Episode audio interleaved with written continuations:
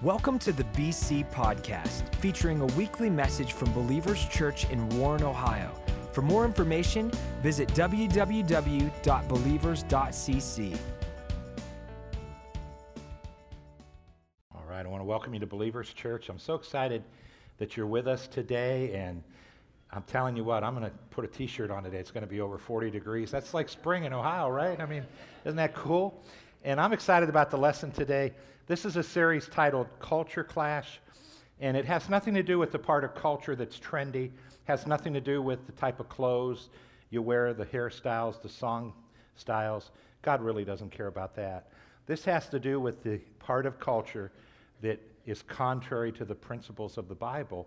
And when you and I accept Christ and we begin to follow Him, uh, we're going to have times in our life where we have to make decisions and we're going to clash with the culture that we live in. And something just happened last year. It was, it was an extreme culture clash. It happened in uh, 2014. It happened with the Supreme Court of the United States of America. It had to do with the Affordable Care Act or uh, health care. Some call it Obamacare. And when it came into uh, being used and, and being uh, having to be uh, used properly. Um, they had a part in there that said larger corporations that were not religious, they had to supply 20 different contraceptives, birth control methods, on their health insurance. And there were some companies, they weren't corporations, they're private companies, and they're owned by Christians. And one of them is a guy named David Green, billionaire guy, and he owns Hobby Lobby. We have one right here in our community. He has 21,000 employees, and he's a Christian. And I realize some of you that are here may have different views than I do. This is not about my view on when life begins. This is just simply about if you don't agree with this decision, there's going to come something that happens that you believe in dearly in the Bible, you feel strongly about, where culture is going to tell you you can't do it, or if you do it, you're going to be penalized. And that's what happened with David Green. I believe life begins at conception. And uh, four of the six, four of the 20 contraceptives, they terminate life once, once they terminate a pregnancy once it's begun. And one, one of them that you're very familiar with is called the morning after pill. Well, Hobby Lobby was such a gracious corporation. I mean, before the Affordable Care Act ever came into being, they supplied 16 contraceptives on their health care. They paid extra for their employees' health care to have 16 different contraceptives. But then when the Affordable Care Act came into force, they had to add the additional four. And their conscience told them we can't do that because we believe life begins at conception. So they clashed with our government, with our culture. And the government put a fine on any company that would not follow it. The fine was $100 a day per employee. So for Hobby Lobby, their fine was $2,100,000 a day or $14,700,000 uh, a week. I don't care how wealthy you are, how great your company is, that will put you out of business really, really fast. But David Green said, I can't, I can't do that. So he took it all the way up to the Supreme Court. And I remember the day they said the decision was going to be released. I was, in my mind, I thought, uh, Hobby Lobby is going to lose and David's going to lose his company because I know he won't bow down to this. And I, fat, I felt sad, but I was blown away. On a five to four decision, the Supreme Court of the United States of America voted in Hobby Lobby's favor and said, you know what, 16 is enough, and if you have a problem with your conscience, even though you're a company, you're privately owned, you own 100% of your company, you do not have to supply those. And it was a great victory for people that believe the Bible. It was, a, it was an incredible victory. And again, you, you may not, you, you may believe those four extras are not wrong. You may have a different opinion. But sooner or later, the government and culture is going to ask you to do something that you don't believe in. And you and I, in this, this land, land that we live in, we're going to have to make decisions on whether we're going to go with God or we're going to go with uh, what, what the culture is trying to press us into. So here's what I want to bring across today. I want you to walk out understanding this. When we bow down, God rises up. This is my big idea for this lesson. And I'm talking about bowing down to God. And I'm not just talking about worship like we just did. Uh, that's one way we bow down to God. But we also bow down to God by just serving Him with our lives and just uh, submitting and serving Him with every ounce of our fiber. And here's what I've noticed when we bow down, God always rises up and does something incredible in our lives. It may be just knocking chains off of us that are holding us down. It could be all kinds of things, but when we bow down, God always rises up, and it's amazing, it's cool. So there's this secret war going on, and th- that's why this lesson's so important.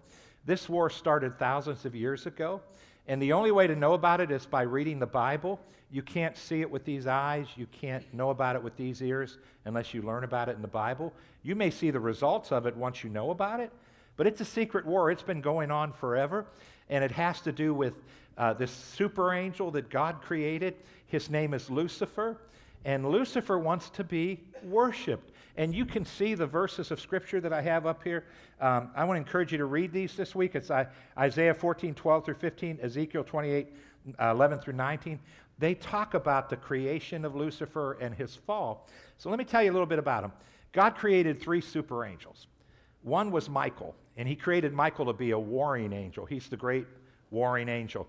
And then he created Gabriel. He created Gabriel to be the messenger uh, angel, and he oversees all the messengers. They send messages all over the universes for God. And then he created Lucifer. He was the third super angel, and he created him to be the worship leader of heaven. What an incredible spot to be in, leading worship right in front of the throne of God. That's pretty cool. Brandon would love the opportunity to do that, let me tell you. That's incredible. So, but the Bible talks about Lucifer. Here's what it says it says he was God's most perfect creation ever. He was perfect, created perfect. He said, I didn't make anything as perfect as Lucifer. And God put instrumentation in his windpipes. So not only could he sing, he had instruments built in. And, and nobody else had that. The Bible talks about his coverings were the most beautiful coverings. And God declared, He's my most perfect, perfect creation. And the Bible says he was perfect in all his ways until iniquity was found in his heart. And that iniquity was pride. Uh, Lucifer became the, the father of narcissists. And here's what he said. This is a true statement. It's in the text that's up there. Lucifer said, I will raise my throne above God's.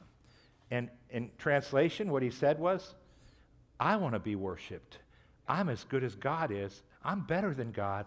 I want people to worship me. And he's very influential. So, guess what? One third of the angels followed him. And then there was a war in heaven. And, you know, Michael's Lucifer's created to sing, Michael's created for war. Michael took him out in seconds. Security came and boom. He, he, he's, not, he's knocked out of heaven really fast. And Gabriel sent the message all around, and it, it was heaven's missing, they're missing its wor- their worship leader at this time. And God created us to take the place of Lucifer and be the ones that worship him in our voices, in our singing, and also with our lifestyles. And it's important for you to know that this battle hasn't ended. Get a hold of this. Jesus water fasted for 40 days and 40 nights. That's a long time. And at the end of his water fast, the devil, who's Lucifer, he came and he tempted Jesus. And the, the third temptation, he tempted him three times. The third temptation is mind blowing. Take a look at what happened here.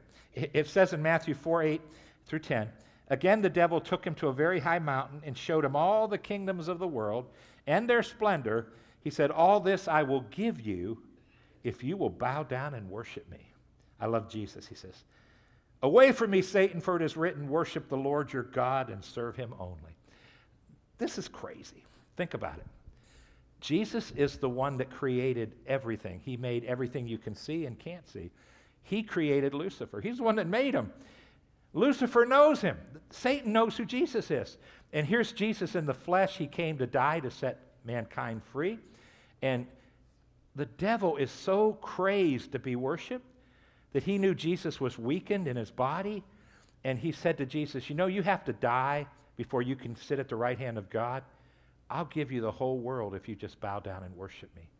How crazy is that? How blinded is the devil to think the creator of the universe would worship him? But here's why I read it. He still wants to be worshiped. And every one of you in this room that have accepted Christ, he already knows he lost you for eternity. He already knows that you're going to go to heaven. He's upset with that. But there's one more thing he can do with us. He can stop us from worshiping God with our voices, and he can stop us from worshiping God with our lifestyles. He does not want God to be elevated. Remember what he said? I want to place my throne above God's throne. Well, this has been happening throughout all the Bible history. You can read it in all kinds of stories. But in the end, there's this guy coming. He's called the Antichrist. He, he's literally the devil's false Messiah. And he's going to come on the scene. And I've shared this in each lesson for different reasons in Culture Clash. He's going to come on the scene and he's going to solve all the problems in the Middle East. Can we all agree that the Middle East has some problems? I mean, you have Iran. They're saying our goal is to wipe Israel off the map. You have God in the Bible saying, Israel's my chosen people. I love them. I love Jerusalem. It's the apple of my eye. I like them more than I just I chose them.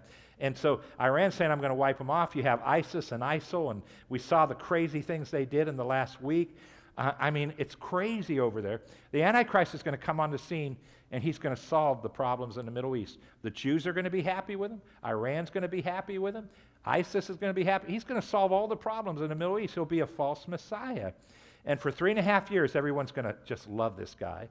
And then in the middle of that seven year period, three and a half years, he's going to show himself for who he truly is. L- allow me to read this scripture to you 2 Thessalonians 2 and verses 3 and 4. Don't be fooled by what they say, for that day will not come until there's a great rebellion against God, and the man of lawlessness, the Antichrist, is revealed, the one who brings destruction. He will exalt himself and defy everything that people call God and every object of worship. He will even sit in the temple of God, claiming that he himself is God. And that's referring to the temple that the Jews will build. They haven't built it yet, but they're going to build it. And he's going to sit in there and say, I'm God, you guys need to worship me. And it's going to get crazy at that time. Now, you and I, I believe, will be raptured up before then. Some people believe we'll be here and no matter what, we'll recognize that guy, right? We're going to know, hey, that, that's not the guy we worship. Here's why I read this to you. Behind the scenes, it's important for you and I to know he still wants God's worship. He wants to be worshiped. And here's something else that I think is really important. This is, this is what really matters because when we bow down, God rises up. We need to know this is happening. Listen to this the spirit of Antichrist is already working in this world. 1 John 4 3, part B says this Such a person has the spirit of the Antichrist, which you heard is coming into the world, and indeed is already here. So the Antichrist isn't here, but the spirit of Antichrist is here.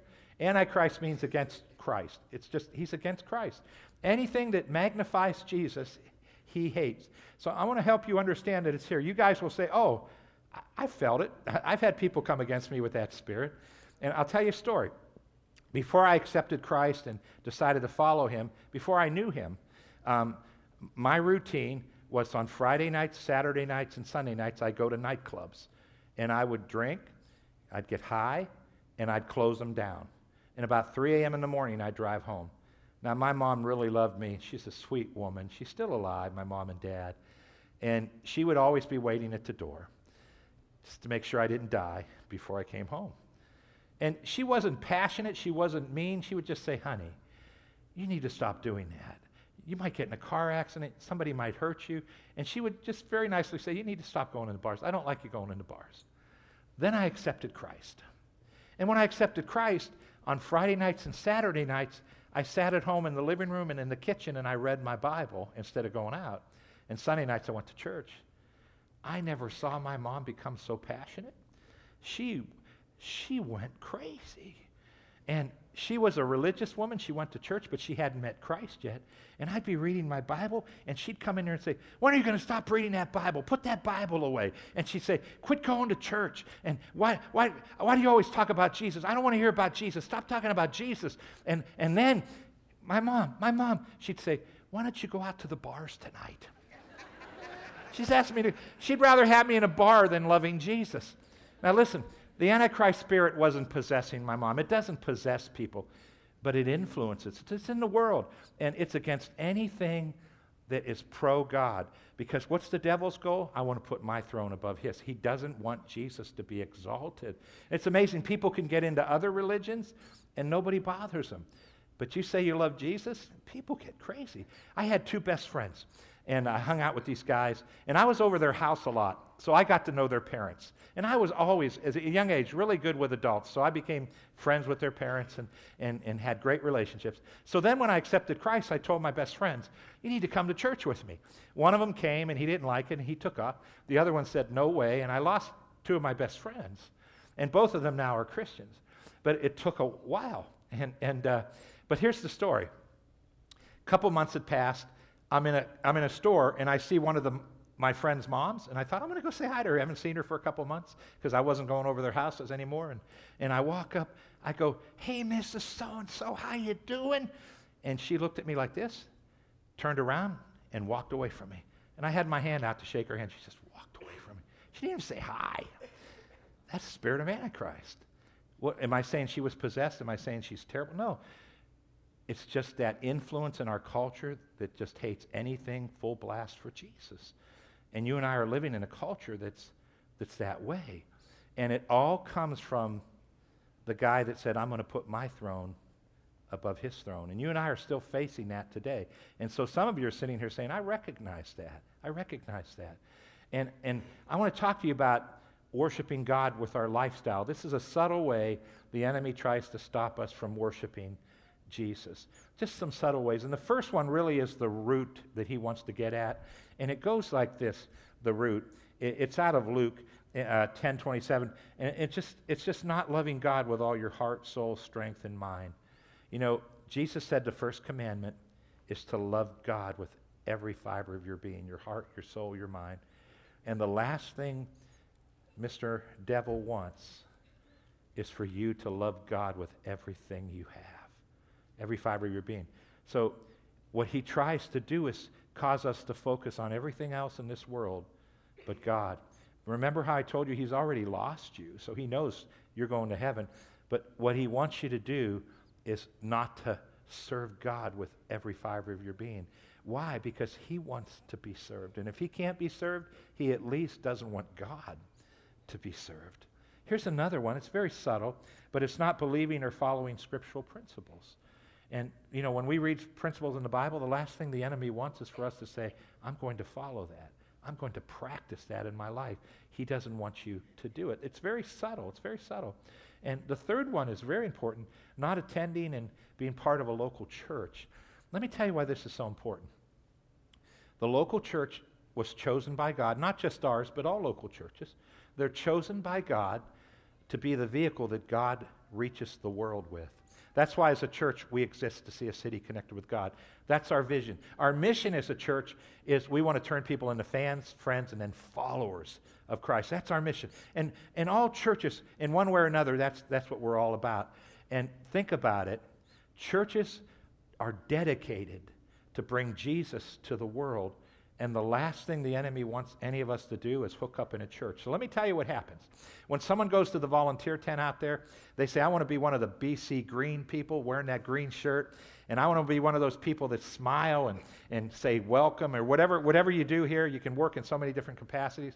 I'm telling you, behind the scenes, the devil's like, just like this. He goes, Oh no, they're going to help believers do what I've called, what God called believers to do. And he's nervous. He's thinking, oh no, believers brought 1,200 people to Christ last year inside their four walls. Oh no, believers has 45% of the people that join our church are on church people. Oh no, oh no, that church is bringing glory to God. And he's thinking, eight out of 10 of the first time visitors that come to believers accept Christ he goes insane. And the last thing he wants you to do is serve. And you know why else he doesn't want you to serve or hook up with a church and become part of a church? I'll tell you why else he doesn't want us to do that, guys. And it's important for us to understand why he doesn't want you to do it. Because when we bow down, God rises up. And you can talk to our volunteers. You know what you'll hear come out of our volunteers' mouth? Ever since I began to serve here, it's amazing. God touched my children's life. God impacted my grandkids. God did this for me. God did that for me. And what happens is when we say to God, I'm going to live for you with every fiber of our, of our being, God begins to just do these incredible things in our life. And the enemy goes insane. He goes, Oh no. You know what else he hates about church? This morning, all of our voices were raised up worshiping the, the Lord, the King, the creator of the universe. And let me tell you, there's not a demon in hell that was around here this morning. They ran off because they want the worship that belongs to God. But God created us to worship Him. And the fourth point is real simple it's, it's just simply you and I not living our Christianity out loud. And that just simply means that we become the light of the world. And can you, can you guys understand how the enemy doesn't want us to be the light of the world? He doesn't want us to do anything that glorifies God. So, for all the students in here, the last thing he wants you to do is let anybody in your school know that, hey, I go to Paramount. Hey, why don't you come visit Paramount? He doesn't want, he doesn't want you to live your Christianity out loud. For all of us, he doesn't want us to live it out loud. Why? Because his goal, remember the war that's going on? I want to raise my throne above God's. He doesn't want God glorified, Jesus glorified in any way. So, this is what we're fighting in culture. And if God can get a Christian, or the devil, excuse me, if he can get a Christian to zip our lips and not worship God, he's excited because he wants our worship and he'll take it by default. As, as long as we don't give it to God, he's happy. So I want to share a story with you. Last week, if you weren't here, we talked about the book of Daniel and we dealt with. Uh, this, a story in Daniel where uh, we talked about the labels God wants to put us on us, the labels the world wants to put on us. And everybody was here. You know, we had some, a lot of snow last week, so we didn't have a, the, the same size crowd people in the lobby, the chatter was incredible, and people are coming up to me in the lobby and all week and they're saying, Pastor Joe, you have to tell everybody this week. They need to listen to that lesson. They, they, they said, that lesson changed my life. So if you weren't here, uh, you can listen to it for free on one of our many platforms. I encourage you to listen to it for free. It was life changing. Well, we're going we're gonna listen to another, uh, t- talk about another story. This story has to do with Nebuchadnezzar. And Nebuchadnezzar, he built this statue of himself and he wanted everybody in his kingdom to worship him. So he builds a statue. You can read about it in Daniel 3, verses 1 through 30. He builds a statue, and he says, When the music plays, everybody has to bow down to my statue. How many of us know now? We know the secret war. Who was behind that? We know who was behind that, the one that wanted to raise his throne above God's. And he said, If you don't worship me, you're going to be thrown into a fire and you're going to be burned alive. That's what the enemy does. And so there's these three Hebrew kids, and these three Hebrew kids said, You know what, King? And I want to show you how they handled it. They said, We really respect you, but we're not bowing down to the statue. They, they, they, they were really cool about it, but they said, We can only worship God, and we can't worship your statue. And the king was really angry. So the king brings them to himself. And I want you to listen to the dialogue that happened. This is uh, Daniel 3.16.